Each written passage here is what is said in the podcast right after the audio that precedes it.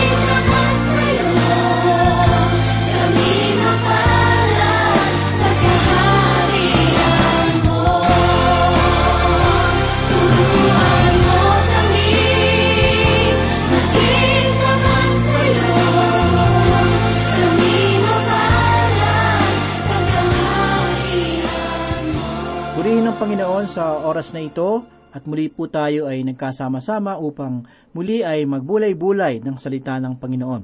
Ako po si Pastor Dana Bangko. Samahan po ninyo ako at tayo po ay mapagpala ng mayamang salita ng Panginoon. Marahil sa ating bayan ay marami tayong himala na naririnig at nababalitaan. Subalit ito ba ay agad nating pinaniniwalaan? Nawa ay atin munang suriin ang bawat himala na ating nababalitaan. Hindi ko naman sinasabi na huwag nating paniwalaan ang mga himala sapagkat ito ay tunay na nangyayari. Marami ang naitala sa kasaysayan ng banal na kasulatan na kung saan ang Diyos ay nagpamalas ng kanyang himala sa luma at sa bagong tipan. Marahil, isa sa pinakatanyag na kwento ng himala sa bagong tipan ay ang pagpapakain ni Jesus sa liman libong tao. Dito ay pinamalas ng Diyos ang kanyang kapangyarihan sa pamamagitan ng paggamit sa dalawang tinapay at tatlong isda. At nakaipon pa sila ng ilang malalaking sisidlan na ibinubunga ng himala. Marahil, marami ang nanampalataya sa panahong iyon kay Kristo sapagkat marami ang nakatanggap ng pagkain na kanyang ipinanalangin at dumami. Isang halimbawa pa ang aking naaalala na ginawa ng ating Panginoong Heso Kristo. Ito ay ang muling pagbangon ni Heso Kristo kay Lazaro mula sa mga patay. Noon ay mayroong isang tao na may sakit. Si Lazaro na taga Betanya, ang nayon ni na Maria at Marta na kanyang mga kapatid. Si Maria ay siyang nagbuhos sa Panginoon ng pabango at pinunasan ang mga paa nito ng kanyang buhok. Ang kanyang kapatid na si Lazaro ay may sakit. Kaya't ang magkapatid na babae ay nagpabalita kay Jesus, Panginoon, siya na iyong minamahal ay may sakit. Ngunit nang ito ay marinig ni Jesus ay sinabi niya, ang sakit na ito ay hindi tungo sa kamatayan, kundi para sa ikaluluwalhati ng Diyos, upang ang anak ng Diyos ay luwalhatiin sa pamamagitan nito. Mahal nga ni Jesus si Marta at ang kanyang kapatid na babae at si Lazaro. Nang mabalitaan niya na si Lazaro ay may sakit, siya ay nanatili ng dalawang araw pa sa dating lugar na kinaroroonan niya. Pagkatapos ito ay sinabi niya sa mga alagad, Pumunta tayong muli sa Hudeya.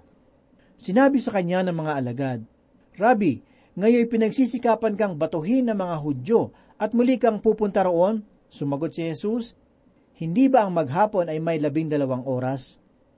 Ang lumakad samantalang araw ay hindi natitisod, sapagkat nakikita niya ang ilaw ng sanlibutang ito. Ngunit ang taong lumalakad samantalang gabi ay natitisod, sapagkat wala sa kanya ang ilaw. Pagkatapos ito ay sinabi niya sa kanila, si Lazaro na ating kaibigan ay natutulog, ngunit ako'y pupunta roon upang gisingin siya. Sinabi ng mga alagad sa kanya, Panginoon, kung siya ay natutulog, siya ay gagaling. Subalit ang sinabi ni Jesus ay tungkol sa pagkamatay ni Lazaro. Subalit inakala nila na ang tinutukoy niya ay ang karaniwang pagtulog. Kaya't pagkatapos ay maliwalag na sinabi sa kanila ni Jesus na matay si Lazaro at ikinagagalak ko alang-alang sa inyo na ako'y wala roon upang kayo'y sumampalataya. Gayunman, tayo na sa Kanya, kaya't ang dumating si Jesus ay naratnan niyang apat na araw nang nakalibing si Lazaro. Ang Betanya ay malapit sa Jerusalem, na may layong tatlong kilometro, at maraming mga Hudyo ang pumunta kina Marta at Maria upang sila'y alawin dahil sa kanilang kapatid. Nang marinig ni Marta na si Jesus ay dumarating, siya ay pumunta at sinalubong siya, samantalang si Maria ay naiwan sa bahay. Sinabi ni Marta kay Jesus, Panginoon, kung narito ka sana, hindi sana namatay ang kapatid ko. Subalit kahit ngayon ay nalalaman ko na anumang hingin mo sa Diyos ay ibibigay sa iyo ng Diyos. Sinabi sa kanya ni Jesus, muling mabubuhay ang iyong kapatid. Sinabi ni Marta sa kanya, alam kong siya ay muling mabubuhay sa muling pagkabuhay sa huling araw. Sinabi sa kanya ni Jesus, Ako ang muling pagkabuhay at ang buhay.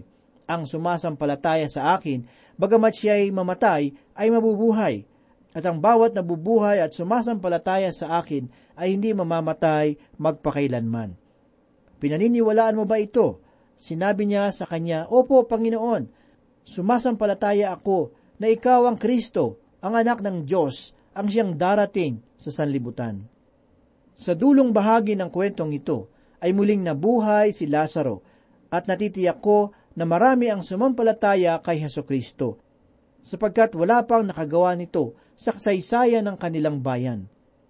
Maraming bagay ang natutunan natin sa aklat ni Propeta Honas. Sa pagkakataon pong ito ay pagbulayan natin ang pangyayari na kung saan ay itatapon si Propeta Honas sa dagat.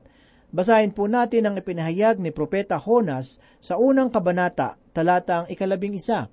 At sinabi nila sa kanya, Anong gagawin namin sa iyo upang ang dagat ay tumahimik sa atin, sapagkat ang dagat ay lalong nag-aalimpuyo. Sa talata na ating nabasa, ay nakita natin na ang mga taong kasama ni Propeta Honas sa loob ng barko ay natuon sa isang mabigat na pagpapasya at nais nilang si Honas ay gumawa ng pagpapasya. Tinanong si Propeta Honas ng kanyang mga kasama, anong gagawin namin sa iyo upang ang dagat ay tumahimik sa atin? At sa sumunod na talata ay tuwira ng kanyang ibinigay na sagot sa kanila. Sa ikalabing dalawang talata ay ito ang pahayag ni Propeta Honas. Sinabi niya sa kanila, Buhatin ninyo ako at ihagis ninyo ako sa dagat. Sa gayoy, ang dagat ay tatahimik para sa inyo, sapagkat alam ko na dahil sa akin ay dumating ang malaking unos na ito sa inyo. Nauunawaan ni Propeta Honas na ang kamay ng Diyos ang siyang kumilos sa lahat ng bagay na nangyayari sa kanila. Tinanggap niya sa kanyang sarili na gumagawa ang Diyos sa kanyang buhay ng mga oras na iyon. Nalalaman niya na ang tanging luna sa kanilang problema sa bagyo ay maisakay siya sa sasakyang pandagat na patungo sa Tarsis. Nalalaman ng Diyos na si Propeta Honas ay hindi patungo sa Tarsis, kundi sa lugar na nais niyang puntahan. Tunay na ang Diyos ay makapangyarihan at maaaring kumilos sa ating mga buhay. Maaari niyang gamitin ang mga bagay o kalikasan upang ipadama sa tao na nalalaman niya ang lahat ng bagay.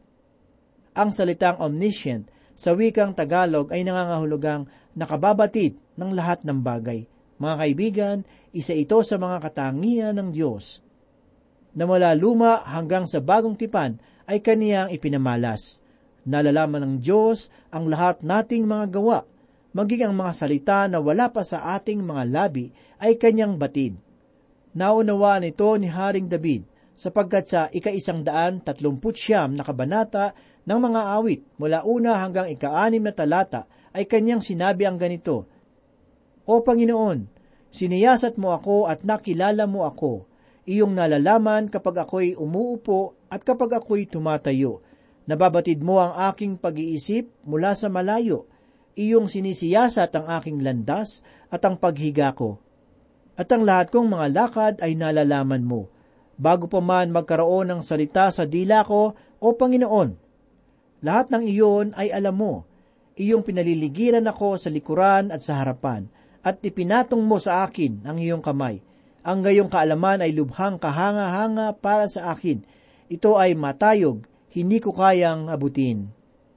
Kaya sino ang makapagsasabi sa atin na kapag tayo ay nakatago sa dilim, ay hindi na makikita ng Diyos ang ating mga gawa? Kung ganito ang inyong pananaw sa Diyos, ay dapat ninyo itong baguhin. Maging ang mga lihim natin na hindi nalalaman ng ating kapwa ay isang bukas lamang na libro para sa Kanya. Kaya't huwag nating isipin na makaliligtas tayo sa paghatol ng Diyos sapagkat hindi niya nakikita ang ating mga gawa. Hindi kailangan ng Diyos na sumangguni sa kanino man upang magkaroon ng kaalaman at karunungan. Pakinggan po natin ang ipinahayag ni Propeta Isayas sa ikaapat na pong kabanata sa ikalabing tatlo at ikalabing apat na talata. Sinong pumatnubay sa Espiritu ng Panginoon o bilang kanyang tagapayo at nagturo sa kanya? Kanino siya humihingi ng payo upang maliwanagan at nagturo sa kanya sa landas ng katarungan at nagturo sa kanya ng kaalaman at nagpakilala sa kanya ng daan ng pagkaunawa. Kung minsan sa ating mga pananalangin ay tila pinipilit nating ibigay sa atin ng Diyos ang ilang mga bagay. Subalit sa tagal ng panahon, ay hindi naman niya ito tinutugon. Dapat nating maunawaan na nalalaman ng Diyos ang mga bagay na makabubuti para sa atin.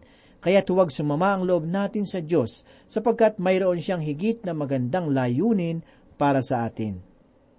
Nalalaman ng Diyos ang lahat ng bagay na mangyayari, kaya't maging ang mangyayari sa panghinaharap ay kanyang batid. Ginamit niya ang buhay ni Apostol Pablo upang ipahayag ang isang bagay na mangyayari sa panghinaharap. Alamin po natin ang ipinahayag ni Apostol Pablo sa ikalabing limang kabanata ng unang Korinto mula ikalimampu at isa hanggang ikalimampu at pitong talata. Makinig kayo, sasabihin ko sa inyo ang isang hiwaga.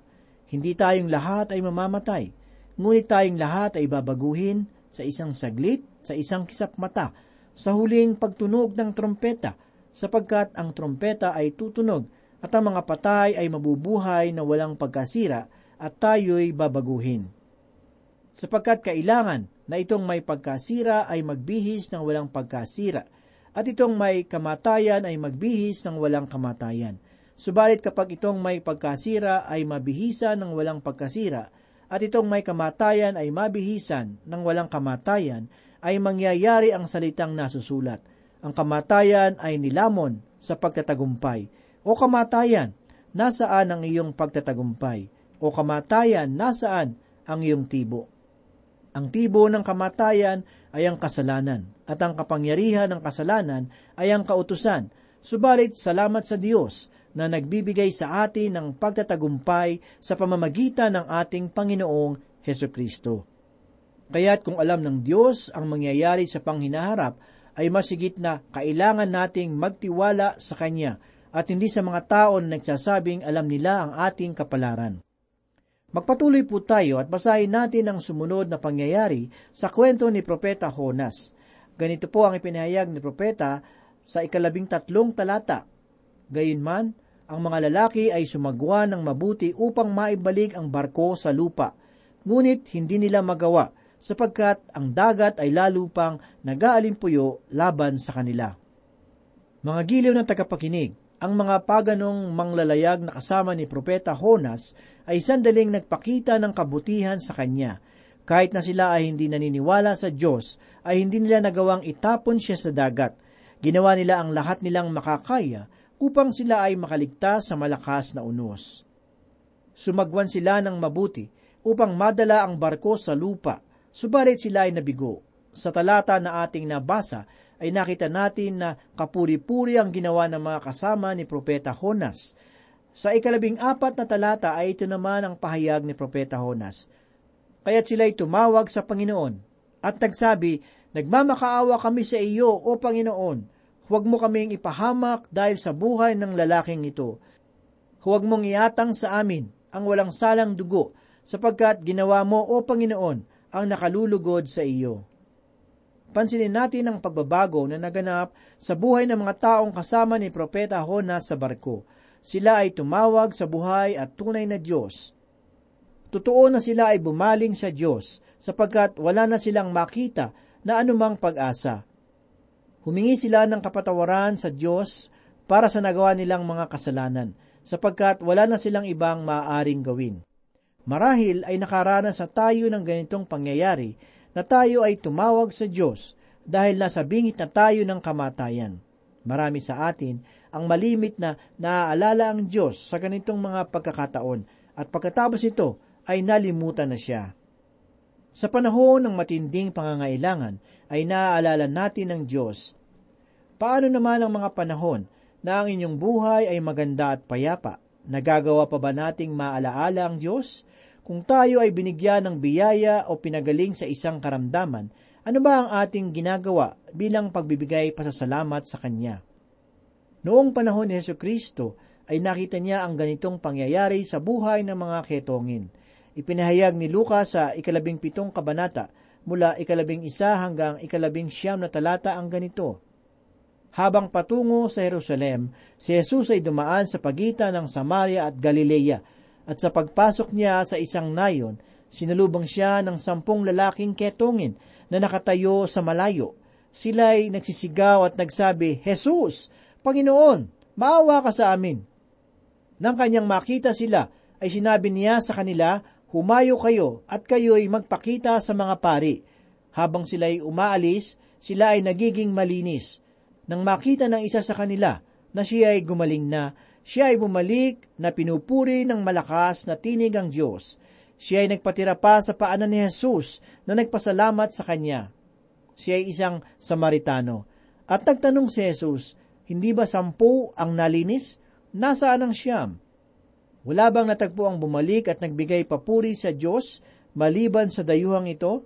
At sinabi ni Jesus sa kanya, Tumindig ka at humayo, pinagaling ka ng iyong pananampalataya. Sa karanasan ni Jesus ay nakita niya na tanging Samaritano ang bumalik sa kanya upang magpasalamat. Mga kaibigan, kailan kayo huling nagpasalamat sa Diyos na nagbigay sa inyo ng pagpapala at kagalingan mula sa mga karamdaman.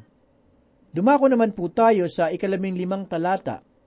Pinahayag ni Propeta Honas ang ganito, Kaya't kanilang binuhat si Honas at inihagis siya sa dagat, at ang dagat ay tumigil sa pangangalit nito. Isa itong pagpapatunay na ang naganap na unos ay hindi pangkaraniwan, at ito ay ayon sa kalooban ng Diyos. Ang mga bagay dito sa sanlibutan ay nasa kamay ng Diyos, tulad ng pagtubo ng isang buto at sa pagiging ganap nitong halaman. May mga pangyayari sa ating mga buhay ay hindi natin maipaliwanag. Subalit, kailangan nating maunawaan na ito ay nasa kontrol ng Diyos at may layunin siya kung bakit niya ito pinahihintulutan. Ang buhay ni Job ay isang patotoo sa paksang ito. Si Job ay isang mayamang tao sa kanyang panahon. Dahil sa laki ng kanyang ari-arian at dami ng alaga niyang mga hayop. Subalit dumating ang pagkakataon na sinubok ang kanyang buhay na pinahintulutan ng Diyos. Ang lahat ng kayamanan na taglay niya ay nawala. Ang lahat ng kanyang mga anak ay namatay at nagkaroon pa siya ng bukol sa buong katawan. Naging napakahirap ng kanyang kalagayan.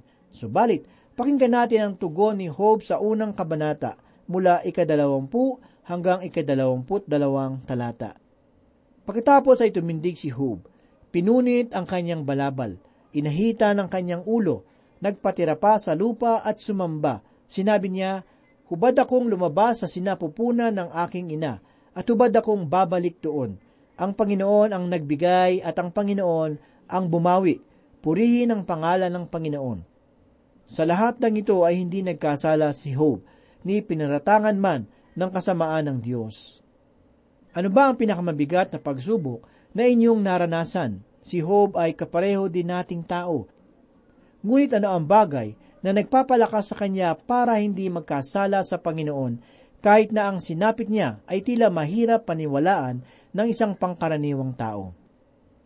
Muli kong ipapahayag na ang banal na kasulatan ay hindi tulad ng isang alamat na katang-isip ng tao, kundi isang kasaysayan na ang mga tauhan ay tunay na dumanas ng mga bagay na kanilang ipinahayag.